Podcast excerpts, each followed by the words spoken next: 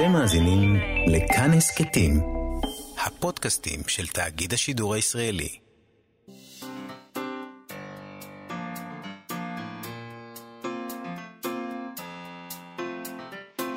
מה שכרוך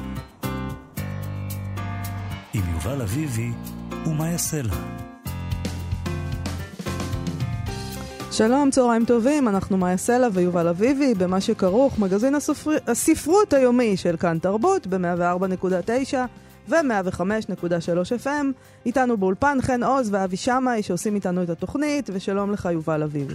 שלום מאיה סלע, הזכרנו כאן לפני כמה ימים את מנהרות של רות מודן.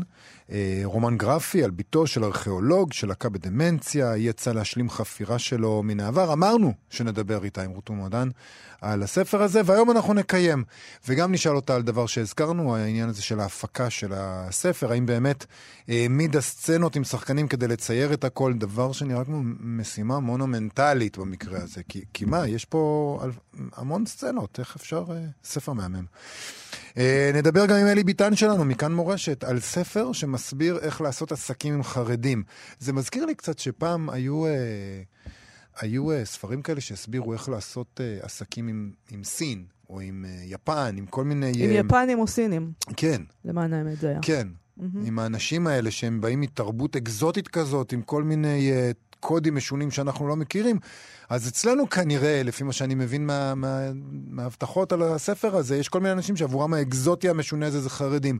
אני חושב שזה קצת גזעני בעצם. אה, במידה מסוימת. נשאל את אלי ביטן מה הוא חושב, אה, אבל נתחיל עם ספר חדש של פאולין הרמנאז', סופר צרפתייה, ספר שמחולל מהומה בימים אלה בצרפת. לספר הזה קוראים אני שונאת גברים, פשוט מאוד. היא ציפתה למכור כמה מאות עותקים בלבד, היא חשבה שיקנו אותו חברים שלה, אה, ואנשים שקוראים את הבלוג שלה. היא בחורה צעירה, בת 25, אבל אז קרה לה נס, כשיועץ של המשרד הממשלתי לשוויון מגדרי שלח לה מכתב שבו הוא מאיים לנקוט נגדה בצעדים משפטיים אה, אם הספר לא יוסר מהמדפים, ואני אני, מניחה שהיא הייתה מאושרת ברגע הזה, ובצדק. באמת, זה הרגע הזה שאת קונה את עולמך. היועץ הזה הפך את הספר לרב-מכר, בהתחלה הספר הזה הודפס בסך הכל ב-450 עותקים ממנו הודפסו. זה כלום, נמכרו כולם במהירות. אה, מאז כבר הודפסו עוד שתי מהדורות, אה, נמכרו 2,500 עותקים כבר מהספר הזה, אני שונאת גברים, אבל לדעתי עוד אה, הוא יהפוך להיות רב-מכר עולמי. בטח יתורגם גם. לכל השפות. נכון. Uh, הספר הזה יצא בהוצאה זהירה שמנוהלת על ידי מתנדבים, הם אומרים שלא ידפיסו עוד עותקים, אלא אם uh, איזה מו"ל גדול יותר יציל אותם מההצלחה המפתיעה שהתנפלה עליהם. אפשר להניח שיהיה מו"ל כזה אולי. אני בטוחה שיהיה. מישהו יקפוץ על זה. כותבת המניפסט הזה, אה, מתוארת בגרדיאן כבת 25, אה, שנמצאת עכשיו במצב שבין משועשע להמום. משום שהיא עומדת במרכזה של סערה פוליטית וספרותית. אה, היא אמרה לגרדיאן שלא ציפתה לזה, ושזאת הייתה הפתעה גדולה.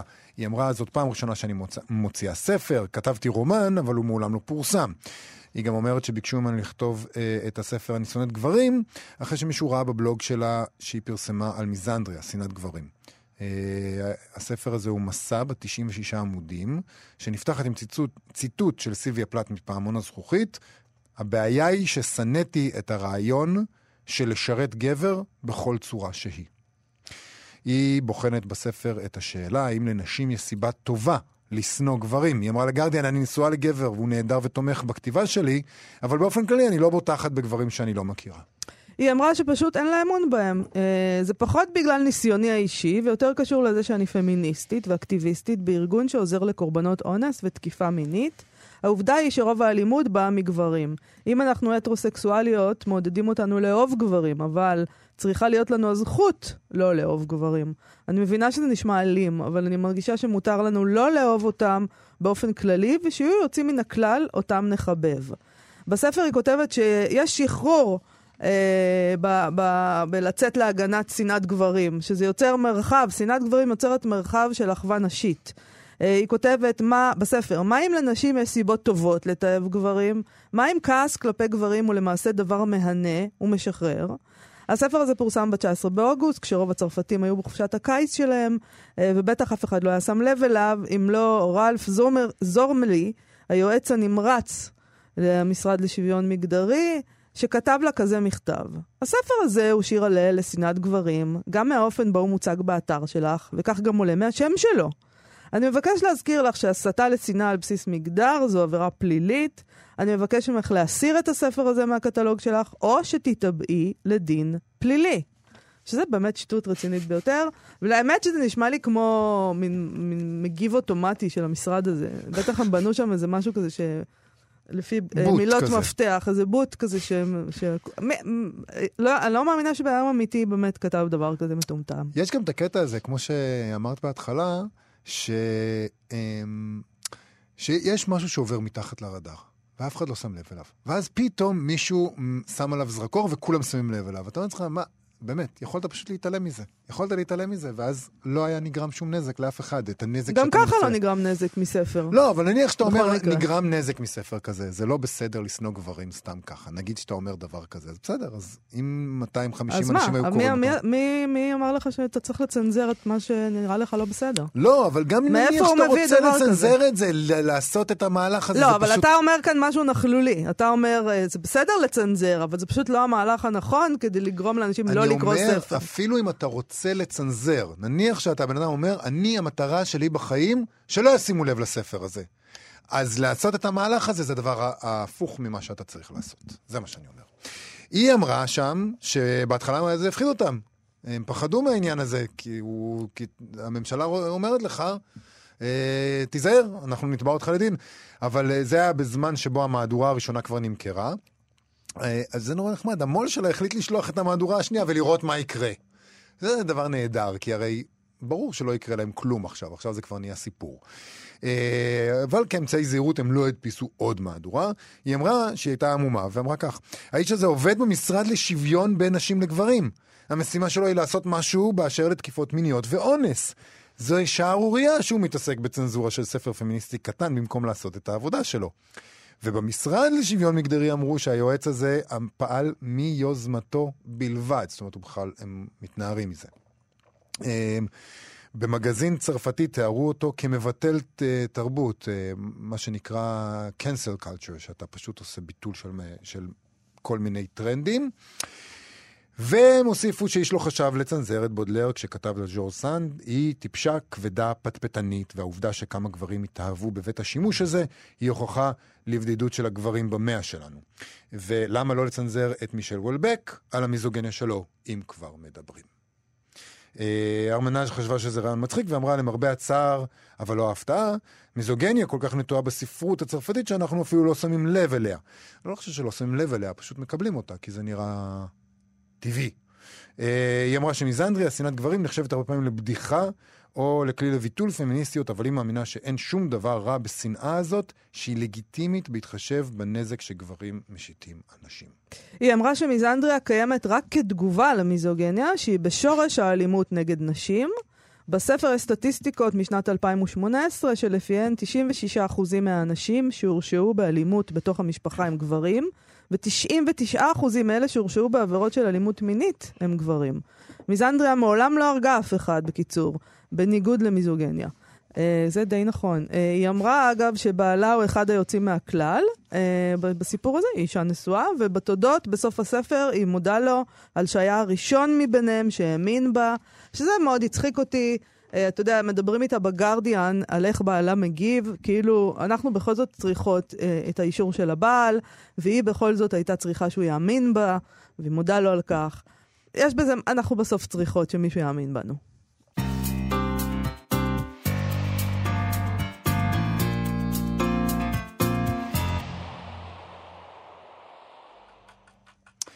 אנחנו, מה שכרוך אה, בכאן תרבות, מאיה סלע ויובל אביבי, מגזין הספרות היומי שלכם. חזרנו עם מנהרות, הרומן הגרפי החדש של אה, רות מודן, שכבר דיברנו פה עליו לפני כמה ימים. ברומן הזה יפהפה. היא מספרת את סיפורה של נילי ברושי, אה, בת של ארכיאולוג ששקע בדמנציה, והיא מבקשת להחזיר את הכבוד האבוד שלו, להגיע אל הגביע הקדוש של אבא שלה, ו- ומחדשת חפירה ישנה שלו. וזה הספר השלישי של רות אומודן. קדמו, קדמו לו קרוב רחוק, והנכס תורגמו ל-15 שפות, וזכו שניהם בפרס אייזנר בקטגוריית הרומן הגרפי הטוב ביותר של השנה. שלום רות אומודן. שלום. קודם כל אנחנו חייבים לשאול אותך, אה, אנחנו מבינים שכל הספר הזה בוצע בפועל, בסצנות. כלומר, זה רומן גרפי, אז כמובן הוא מצויר. עשית פיצ'ר קודם. זהו, הפקת בעצם סרט, רק בסוף אין סרט אלא ספר.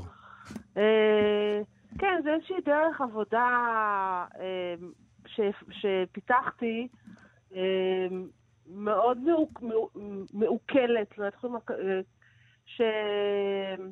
לעבוד עם שחקנים. זאת אומרת, זה, זה נבע מזה שאני בעצם רציתי שלכל דמות בספר, נורא חשוב לי שלכל דמות, בגלל שזה קומיקס, זה, בסך הכל זה, זה, הם לא, אז שלכל דמות תהיה, היא תהיה מאוד מאוד מאובחנת מבחינת השפת גוף שלה. ואם אני עושה את זה רק על פי, נגיד, איך שאני זז, אז כולם זזים אותו דבר. ואני רציתי שלכל דמות תהיה ממש אופי מאוד מאוד אה, מובחן.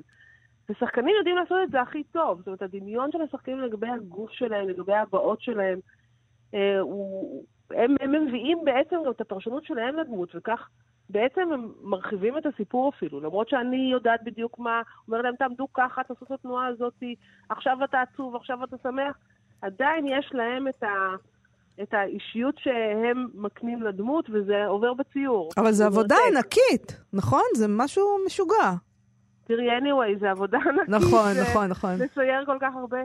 אה, זה באמת אה, המון המון עבודה אה, של שנים, גם לכתוב, ואחר כך לתכנן את זה, ואז ההפקה ולצייר, אבל זו גם עבודה מאוד כיפית בשבילי. אני רוצה אבל לשאול איך זה קורה, מה, מה קורה שם? בעצם מעמידה סצנה, ומצלמת אותה בווידאו, מצלמת אותה בסטילס, ואחר כך... כן. בסטילס? ו... תראה, אני קודם כל מציירת storyboard של כל הספר. story במובן ממש של, של צורות של פריימים ושל הטק, ועם הבלונים, עם הטקסטים, כי, כי בעצם התנועה היא גם, אה, בניגוד לסרט שכל הפריימים הם באותו גודל, בקומיקס כל פריים הוא בגודל אחר, אז אני צריכה לתכנן את הקומפוזיציה ואת הצילום לפי גם איך, אה, כמה מקום יש לי. שיגעון. פשוט שיגעון, באמת. זה, זה לא נורמלי. זה משוגע. זה משוגע לחלוטין. תגידי, אבל מה, מה יש קודם? זאת אומרת, קודם כל היה לך את כל הסיפור כתוב, או איך זה, איך זה עובד? תראי, אין לזה חוקים. אצלי כן, אני קודם כל, באיזשהו מקום, כשאת באה לצייר סיפור, אז בכל, בכל מקרה חייבים לחשוב קודם מה, הרי מה אני הולכת לצייר. כן. זאת אומרת, ברגע שאני חושבת, ברגע שאני אומרת, אני עכשיו אצייר עץ, כבר יש טקסט. יש אנשים שעובדים יותר, יותר מציירים וכותבים תוך כדי, אני זה עובדת מאוד מאוד אה, מסודר, קודם כותבת ותסריט, ואחר כך עושה סטורי בורד, ואחר כך מצלמת, ואחר כך מציירת פריים אה, אחרי פריים, ובסוף צובעת, ובעצם זה כל שלב אחרי שלב, כי זה, זה באמת פרויקט כל כך גדול, יש שם 270 עמודים מצויר, של כל אחד מהם איזה שישה פריימים, אז אני, אני חושבת שזה היה overwhelming, כאילו זה היה יותר מדי אם הייתי צריכה לעשות הכל בבת אחת. אני כל הזמן מתייחסת כאילו יש רק דבר אחד שאני צריכה לעשות עכשיו. זה... צריכה להתמודד עם זה נפשית. אני לא... תשמעי, זה גם נשמע סיפור מאוד מאוד יקר. זאת אומרת, לקחת את כל השחקנים האלה ולהביא אותם ולעשות איתם סצנות ולביים, זה בדרך כלל לא נמצא ברשימת, ה...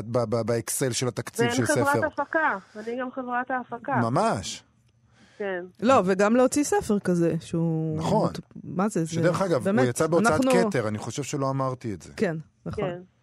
אה, זה, ואת יודעת, אנחנו אומרים לעצמנו, זה לא ששוק הספרים הוא בפריחה והתקציבים אה, זורמים אה, מכל עבר, רק צריך לבחור איך לבזבז אותם. תראה, זה באמת, הייתי אומרת, מזל גדול, שאני מברכת עליו כל יום. אה, שבשלב מסוים, אה, בעיקר בגלל שהספרים שלי יוצאים גם בחוץ לארץ, בואו נגיד את האמת, אה, אני יכול, זה מאפשר לי באמת לעשות גם אפילו, בעיקר, תראה, בעיקר זה העניין של לקחת את הזמן. Mm-hmm. של לקחת כמה שנים מהחיים ולהקדיש חלק מאוד מאוד גדול לפרויקט. ולהשקיע כמובן גם את הכסף בשחקנים ובכל מיני זה, אבל זה ה... מה זה יחסית לא לעבוד אה, שנה? תגידי, מאיפה בא הסיפור הזה אבל? ארון הברית והסיפור הזה שאת מספרת פה, המרדף אחרי, החיפוש אחרי ארון הברית, פה כן. בארץ ישראל. תראה, האמת שזה באמת קצת מוזר, כי אני אף פעם לא התעניינתי בארכיאולוגיה, אה, אבל אה, חיפשתי סיפור, ונזכרתי, נזכרתי במשפחה שהכרתי בשנות ה-20 שלי, שהם אה, חפרו אחרי ארון הברית באופן פיראטי. האבא ושני ילדיו חפרו בתוך הר, על פי איזשהו קוד שאיזה רבי אה, גילה בספר, באיזשהו ספר. ועכשיו, אני רוצה להבין שזה לא רק משפחה, לא רק משפחה דתית, משפחה באמת, אה, הייתי אומרת נורמטיבית במרכאות, אבל באמת משפחה שכזה ואז התייחסתי על כזה כאנקדוטה, כקוריוז. רגע, הם מצאו? כן. אולי הם מצאו את זה אצלם בבית עכשיו. לא מצאו, לא מצאו. לא, לא מצאו. לא, זה לא צריך להיות דתי בשביל לרצות למצוא את ארון הברית. היה ארון הברית. אבל הם עשו את זה כמה שנים. ואני גם הייתי רוצה למצוא את ארון הברית. המון אנשים רוצים. אז בעצם נזכרת... באוסטרליה מחפשים אותו. אה, באוסטרליה? למה, למה, איך אני, הוא הגיע לאוסטרליה לפי דעתם? אני לא, אני, אני לא יודעת, תראי, אני בתחקיר פשוט, אז נורא התחלתי לקרוא על ארון הברית ועל אסורת המקדש וכל מיני תיאוריות, ויש אומרים שזה באתיופיה, ויש כאלה שזה בוותיקן, ובעמק המצלבה, וכל מיני, ואחד מהארכיאולוגים אמר לי שהוא קיבל מכתב מאוסטרליה, שמישהו אמר לו, שהוא מאמין שזה באוסטרליה, ושהוא מציע לו לבוא לחפור באוסטרליה. אז בואי, בואי, בואי נדבר באמת על מה שקורה בספר, כי בספר יש המון המון חפירות, כל מיני סוגים של חפירות, וזה מתקשר כמובן לעובדה שאב המשפחה, זה החופר המקורי, אה, שקע בדמנציה, ובעצם הוא לא יכול לעזור להם, הוא לא יכול להגיד להם, הוא כאילו נושא הסוד, הוא יודע איפה זה, והוא לא יכול כן. לעזור להם כי הוא דמנטי. אה, בעצם, ובעצם המון המון מחילות וחפירות נפגשות שם מתחת לאדמה. כן. כולל החפירה שלי, של הקורא, עוד פריים, עוד פריים. וחשבתי לעצמי שזה ספר בעצם, במובן הזה הוא מאוד מאוד פוליטי, כי, כי הוא מפגיש כל מיני... אה, אה, את כולם, כל הישראלים נפגשים שם מתחת לאדמה, בכל אחד עם החפירה שלו. והפלסטינים. והפלסטינים, כמובן. והפלסטינים, כמובן, גם להם יש מנהרות. קודם כל, ישראל, כשאני גם כשעשיתי את התחקיר על הארכיאולוגיה, ישראל הסתבר המקום החפור ביותר בעולם. וזה התחיל מזה שבאו לכאן חופרים שהם היו דתיים, הארכיאולוגים הראשונים, ממניעים דתיים, הם רצו באמת למצוא את, ה, את ההוכחות שהת, שה, שהתנ"ך, מה שקרה בתנ"ך היה אמיתי. כן. אה, וגם רוצה להוסיף את זה שזה גם המקום הכי חפור וגם המקום הממצאים הכי עלובים. סליחה שאני אומרת את זה, אבל גדולים ממני אמרו את זה.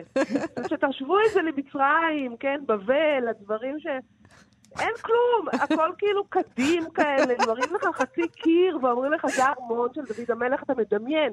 אני חושבת שזה נורא אופייני בכלל איך שאנחנו מסתובבים פה בארץ, אנחנו מדמיינים, הארץ הזאת מדומיינת. מדמיינים את המקדש, כן, לגמרי. אה, אבל באמת גם קשור לזה המון דברים, קשור לזה היסטוריה ופוליטיקה ושוד ופשע, זה גם אחד הדברים שמשך אותי להמציא את הסיפור הזה.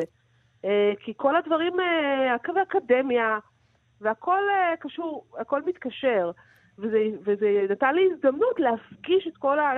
אני מסתכלת על החברה הישראלית, אני רואה את כל מה שקורה סביבי, כמו כולנו.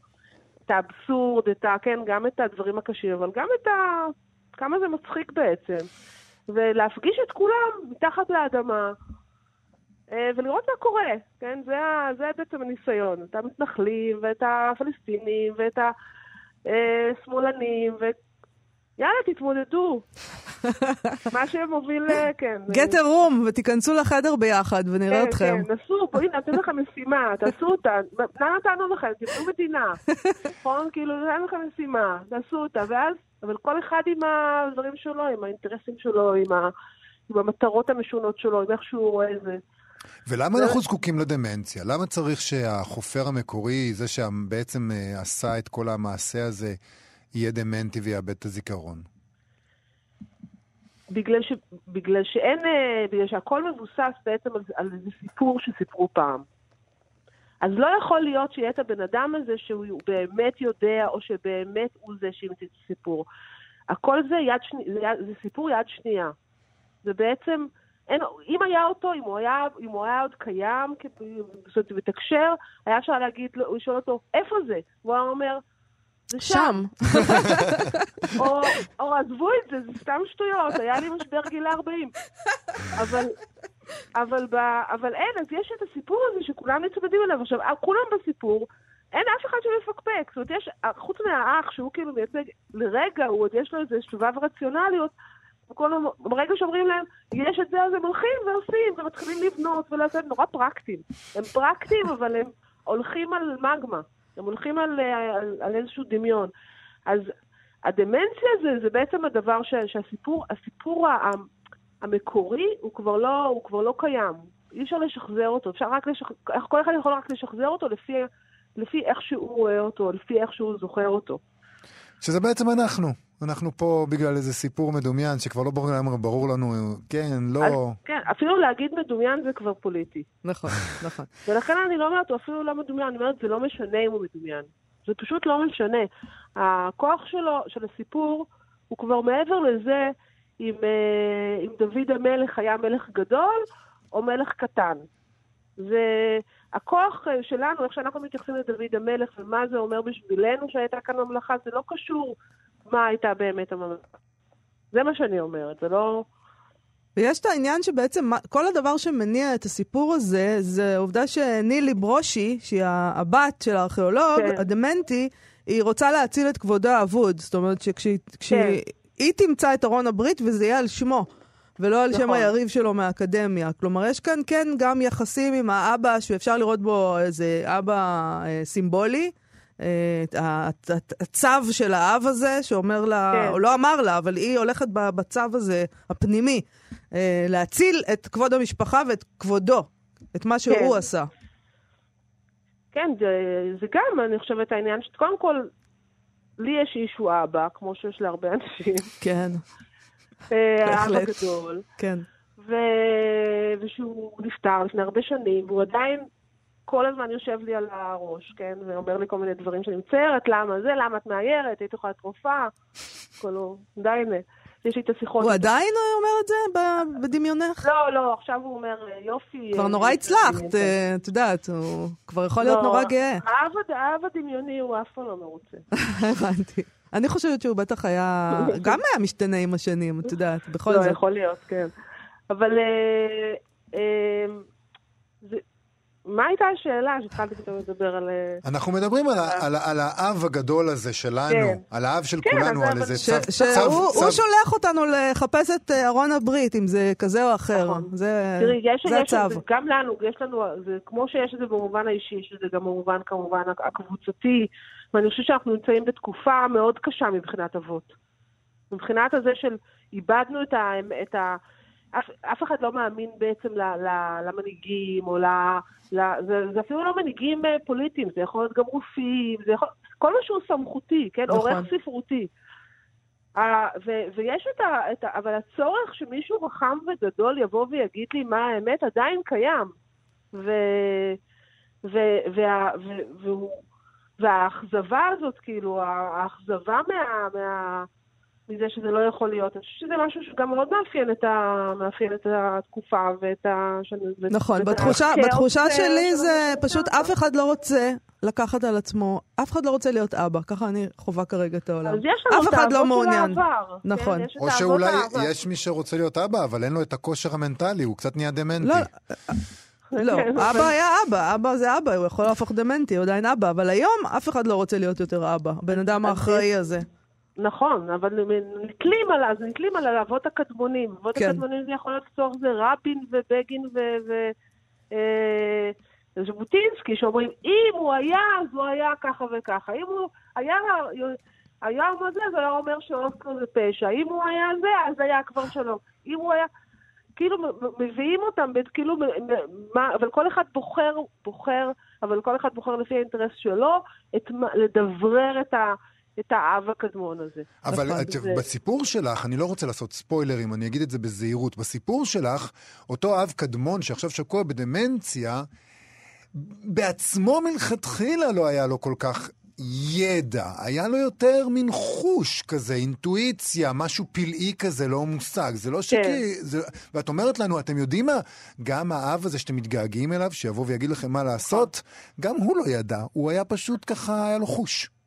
אנחנו לא יודעים אם הוא ידע. תראה, העניין הזה, קודם כל, אני רוצה גם להגיד שהספר הוא לא רק סימבולי, זה גם פשוט סיפור על משפחה ועל סיפור הרפתקאות. וה... אבל, וגיליתי, ב...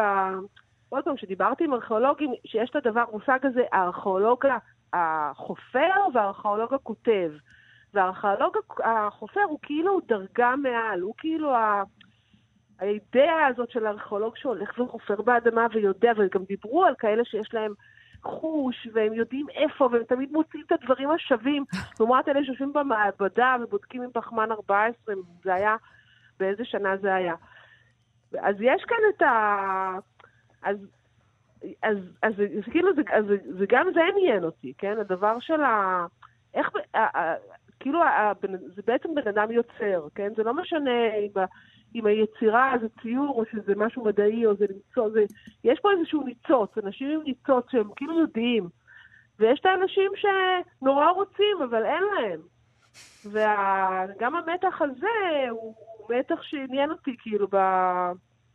אה, כן, בתוך ה... יש איזה קטע שה... שהרשע של הסיפור, שהוא כאילו ה...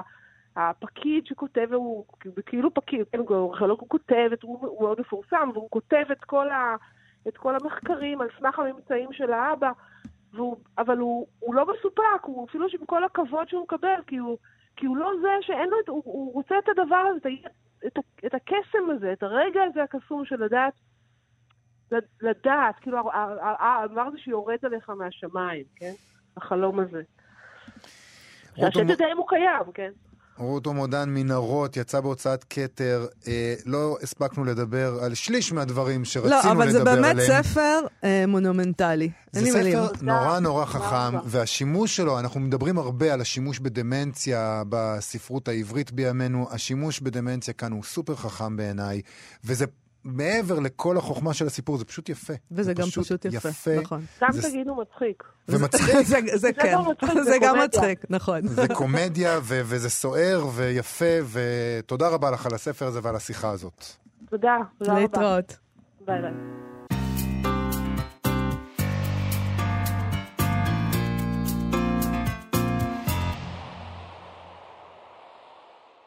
ואנחנו מאיה סלע ויובל אביבי במה שכרוך, מגזין הספרות היומי של כאן תרבות.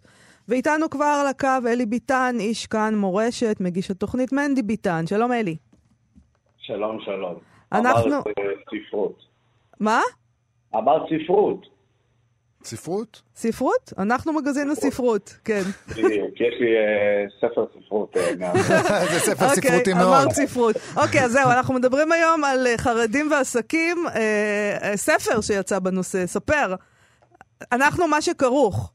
אתה כן. יודע, זה כרוך הספר הזה? אז אנחנו מדברים עליו. זה, זה כן, זה דפים בין אה, שתי כריכות, אה, ויש מילים, אם כי בפונט גדול מאוד, אבל, אה, אבל יש, יש רצף של מילים, משפטים.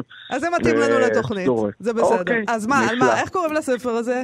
איך? להבקיע מהשערים, איך לעשות עסקים עם הציבור לא, לא. החרדי. קוראים לזה להבקיע מהשערים? להבקיע מהשערים, שזה כאילו נשמע כמו איך לשחק כדורגל מול הציבור החרדי, אבל, אה, אבל זה ספר על איך לעשות עסקים עם הציבור החרדי. אני חייב להגיד שהספר הזה לא, לא שמעתי עליו, לא ראיתי אותו, ואז יום אחד מנדי, אה, מנדי גרוזמן, שהוא מגיש איתי את התוכנית, הוא פשוט הגיע ממש ממש עצבני בבוקר, ואני אומר לו, מנדי, מה קורה? ואז הוא פשוט זורק עליי את הספר הזה. מנדי עצבני אה, כל בוקר. כן, מנדי עצבני כל בוקר, אבל זו, זו הייתה הסיבה הספציפית לבוקר הזה, ואז ניחמתי אותו ואמרתי לו, אל תדאג מנדי, אני, אני, אני אקרא, אני אלמד, אני אתן לך, אתה תדע איך לעשות עסקים עם הציבור החרדי, איך להבקיע מאה שערים. מי כתב את אה, הספר הזה?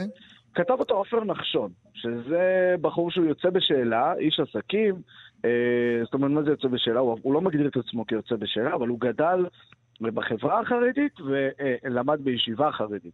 והיום הוא חילוני, אז אפשר להניח שהוא יוצא בשאלה, למרות שהוא לא משתמש במינוח הזה, אולי, אולי כדי לא להרגיז שותפים חרדים עכשיו עתידיים. גם בוא, נ, בוא נגדיר גם מה זה חרדים, כי בקרב החרדים, אני כבר למדתי, יש כל מיני uh, חצרות, ויש uh, חסידים, ויש ליטאים, ויש עניינים. האם זה מחולק ככה הספר? איך תעשה עסקים עם חסיד? איך תעשה עסקים עם ליטאי? איך תעשה עסקים עם חבדניק? שאלה, שאלה, שאלה מעולה שמביאה אותנו בדיוק לשאלה הזאתי, אה, מה קורה אה, בספר הבא בסדרה איך לעשות עסקים עם איחוד האמירויות, אם יהיה לכל אחת ואחת מהאמירויות אה, אה, מדריך משל אה, עצמה. לא, אני, אני חייב להגיד משהו, כאילו, אה, מאיה, יובל, יש לכם חברים חרדים? היה לכם חברים חרדים? אתה. יש לי חברים אתה. חרדים. אה, השתמשתם במדריך לפני ש... לא, לא, פשוט באנו שלא. ודיברנו באנו איתם. והתנהגנו רגיל. יכול להיות שזה מסביר, מסביר את הקשיים אה, שיש לנו בחברות הזו. אה, ו- וכן, ולא לא לקחתם את אותי, ואני חייב להגיד שאני קראתי, ואני בעצמי למדתי, השיחות שלי עם אימא שלי הרבה יותר טובות אחרי, אחרי הדבר הזה. כי, השאלה כי, היא... קודם, כי קודם אה, היה לכם מערכת יחסים משפחתית, עכשיו אתם עושים עסקים, אתה ואימא שלך. כן, כן, תראה, בסופו של דבר, אימא מרוקאית, אתה כל החיים, אה, אה, לא עושה עסקים, אתה כל החיים מפסיד בעסק הזה. זה סוג של עסק. אה, כן, אבל, אבל, אה, אבל, אה, אבל, אה, טוב, אז כל מיני טיפים כאלה. אז ספר, מה כן, למשל? מה, מה צריך לעשות? אה, קודם כל בוא נגיד את המסגרת. יש את החברה החרדית והיא כביכול אה, אה, מגזר בפני עצמו ומשהו מעבר להרי החושך, למרות שזה עשר דקות, רבע שעה נסיעה, לפעמים זה שכן באותו בניין, זה נראה משהו מאוד מרוחק וזה זה עם המון קסם, יש בזה הרבה קסם.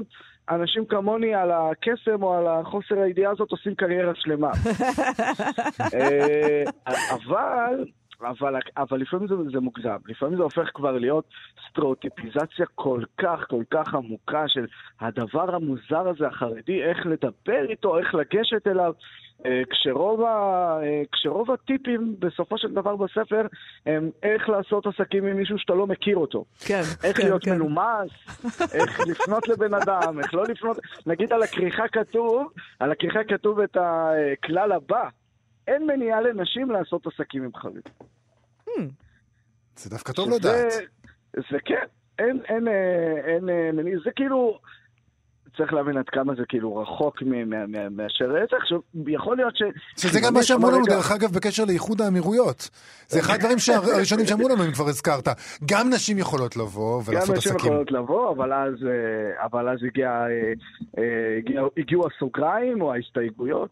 אה, אז אני צריך להגיד, המידע הזה כנראה, אה, סוג המידע הזה, הוא אה, כנראה מידע שעובר אה, משרדי פרסום, בין אנשי עסקים, יש, יש, פה, יש פה ויש באמת, הוא אסף חומר ונראה שלפחות הכותב מכיר את הציבור החרדי, זאת אומרת לפחות הכותב, כי לא נראה לי שמי שקורא את, ה, אה, את, ה, את הספר הזה באמת באמת לומד איך לדבר עם חרדים או...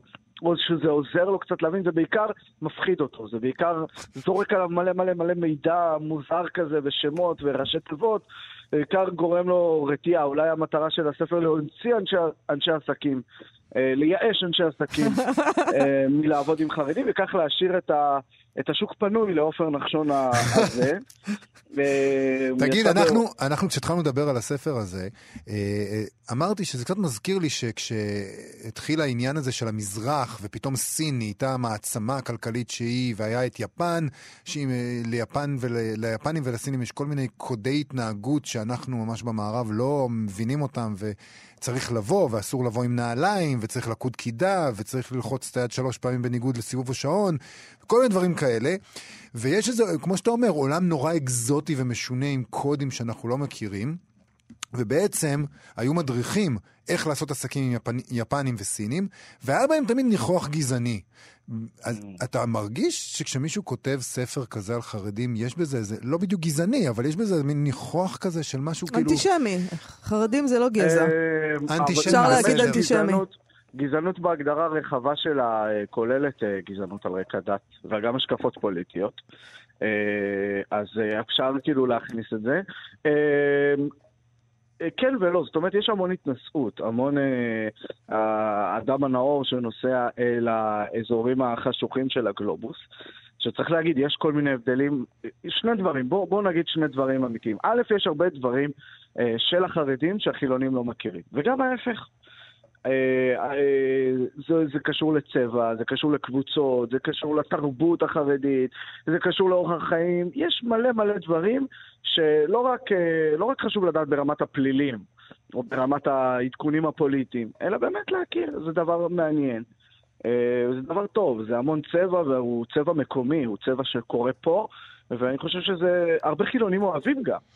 לא, לא רק חילונים, הרבה אנשים שאינם חרדים אוהבים להכיר, כן. ויש מקום, גם בשדה התרבותי, גם בשדה הספרותי, שאנחנו פה אה, סוקרים לפעמים ספרים כאלה, וגם, וגם בשדה האידיאולוגי. אוקיי. כל זה, זה דבר אחד שצריך לשים אותו.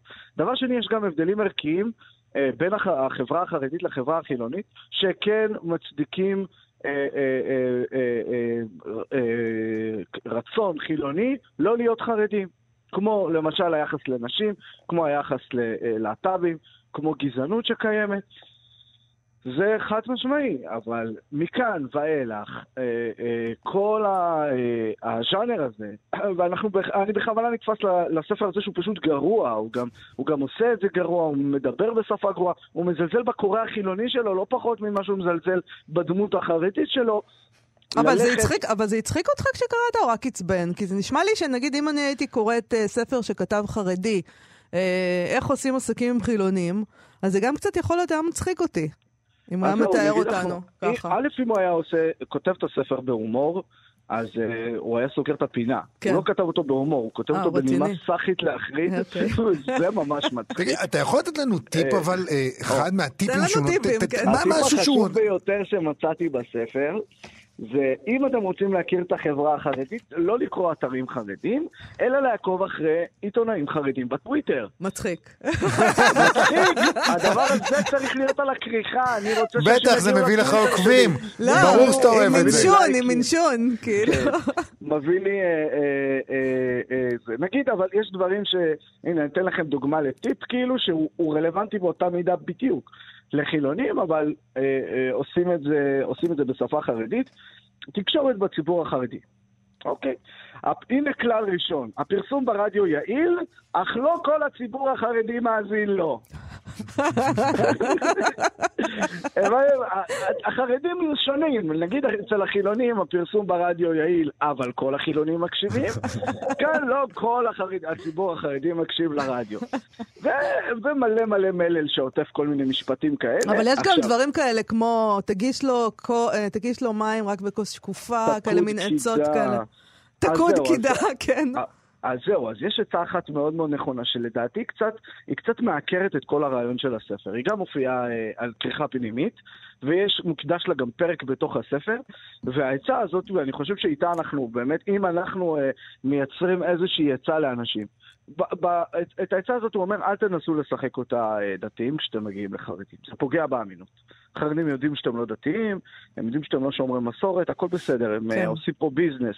יש היצע, יש ביקוש, תתקדמו. הם לא פה בשביל לראות שאתם uh, מכירים את הגמרא, הכל טוב, הם רוצים ביזנס. בדיוק, ולזה הוא מקדיש פר, פרק שמסביר את השורשים ההיסטוריים של הדבר הזה, וכל מיני דברים שזה היגיון מאוד מאוד פשוט, אבל העצה הזו היא בעצם הסיבה למה הספר הזה מיותר.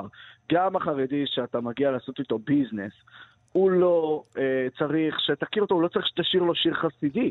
הוא לא צריך שתגיד, אה, אתה סטיקורה, אתה סאטמר. לא, אתה יודע, לא סבא שלי היה גאון מווילנה. בדיוק, ובכל היחס, כביכול, צריך להתחפש אליהם, צריך להגיד לו, כשאתה בא למסעדה אה, דרוזית, תגיד שוקרן יא זלמה, הוא יותר טוב ממך. לא, לא, זה לא נכון, זה לא עובד, וכל מיני פירוש של ראשי תיבות ומילים ביידיש. אתה בעצמך מבין כמה הדבר הזה מיותר. בסופו של דבר, אה, החרדים הם מאוד מאוד ישראלים, והם אה, חיים פה, והם נמצאים פה.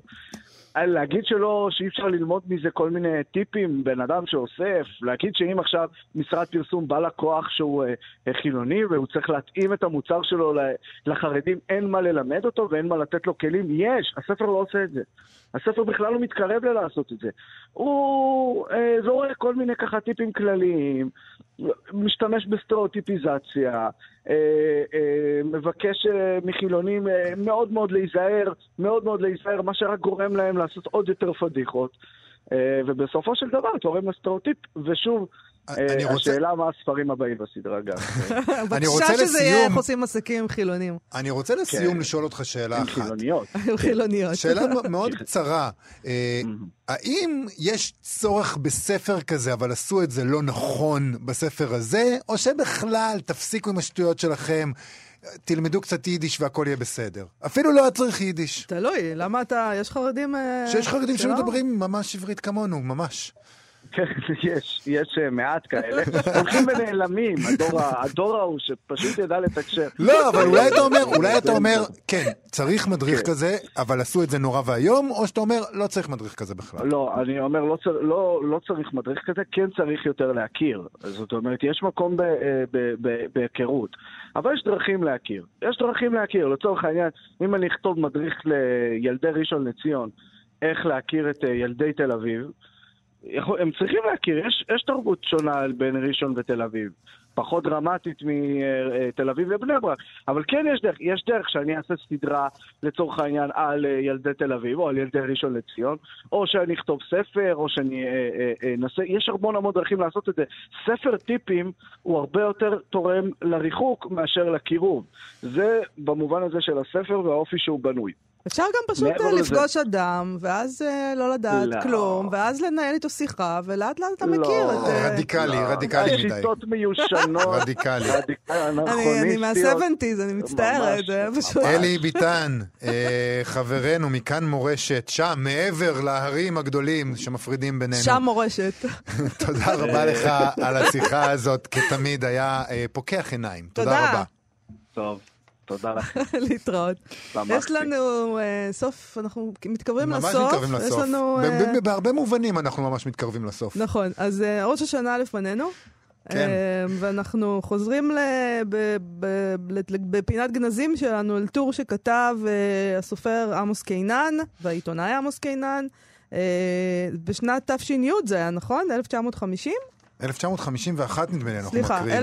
1951, מהטור אומרת- של העוזי ושות'. נכון, זה- זאת אומרת, זה עברו בדיוק מתשי"א לתשי"ב, Mm, כן. והוא אה, היה חד, והייתה תקופה מאוד שונה, כפי שתכף תשימו לב, מאוד שונה היה שם. הוא כתב משאלות לשנה החדשה במסגרת אה, אה, המדור היומי שלו, עוזי ושות', וככה הוא כותב. משאלות. שיהיו כאן קצת פחות גנבים ושודדים. שיושיבו חלק מהספסרים בבית הסוהר. לא, אני אוהב שהוא לא כותב את כולם. חלק. בן אדם צנוע, מתון. צנוע. שיפטרו חלק מאלה שמעלו בכספים. שיפטרו חלק אה, מאלה שחלק מוועדות החקירה מצא אותם אשמים בכל מיני ליקויים. שיעבדו כאן קצת יותר. שתהיה ממשלה. לא חשוב איזו. שיהיו קצת פחות תורים. שאנשים ישמרו כאן עדיין קצת על צלם אנוש, ויזכרו שאם הם לא בני אדם, אז הם לפחות יהודים. ובכלל, שלא יהיה יותר גרוע. אלה המשאלות משנת 1951. אה, איפה חותמים? אפשר כן, לחתום? בוא אה, נחתום בראשי תיבות. שתהיה ממשלה, לא חשוב איזו. אה, בהחלט. זה זמננו לסיים להיום, זה היה עמוס קינן, אנחנו נהיה פה שוב מחר בשעה 12, כאן תרבות, ב-104.9 ו-105.3 FM. תודה לחן עוז ואבי שמאי שעשו איתנו את התוכנית. אתם מוזמנים ומוזמנות לעמוד הפייסבוק של מה שכרוך עם יובל אביבי ומאיה סלע, וגם לעמוד הפייסבוק של כאן תרבות. להתראות. אתם מאזינים לכאן הסכתים, הפודקאסטים של תאגיד השידור הישראלי.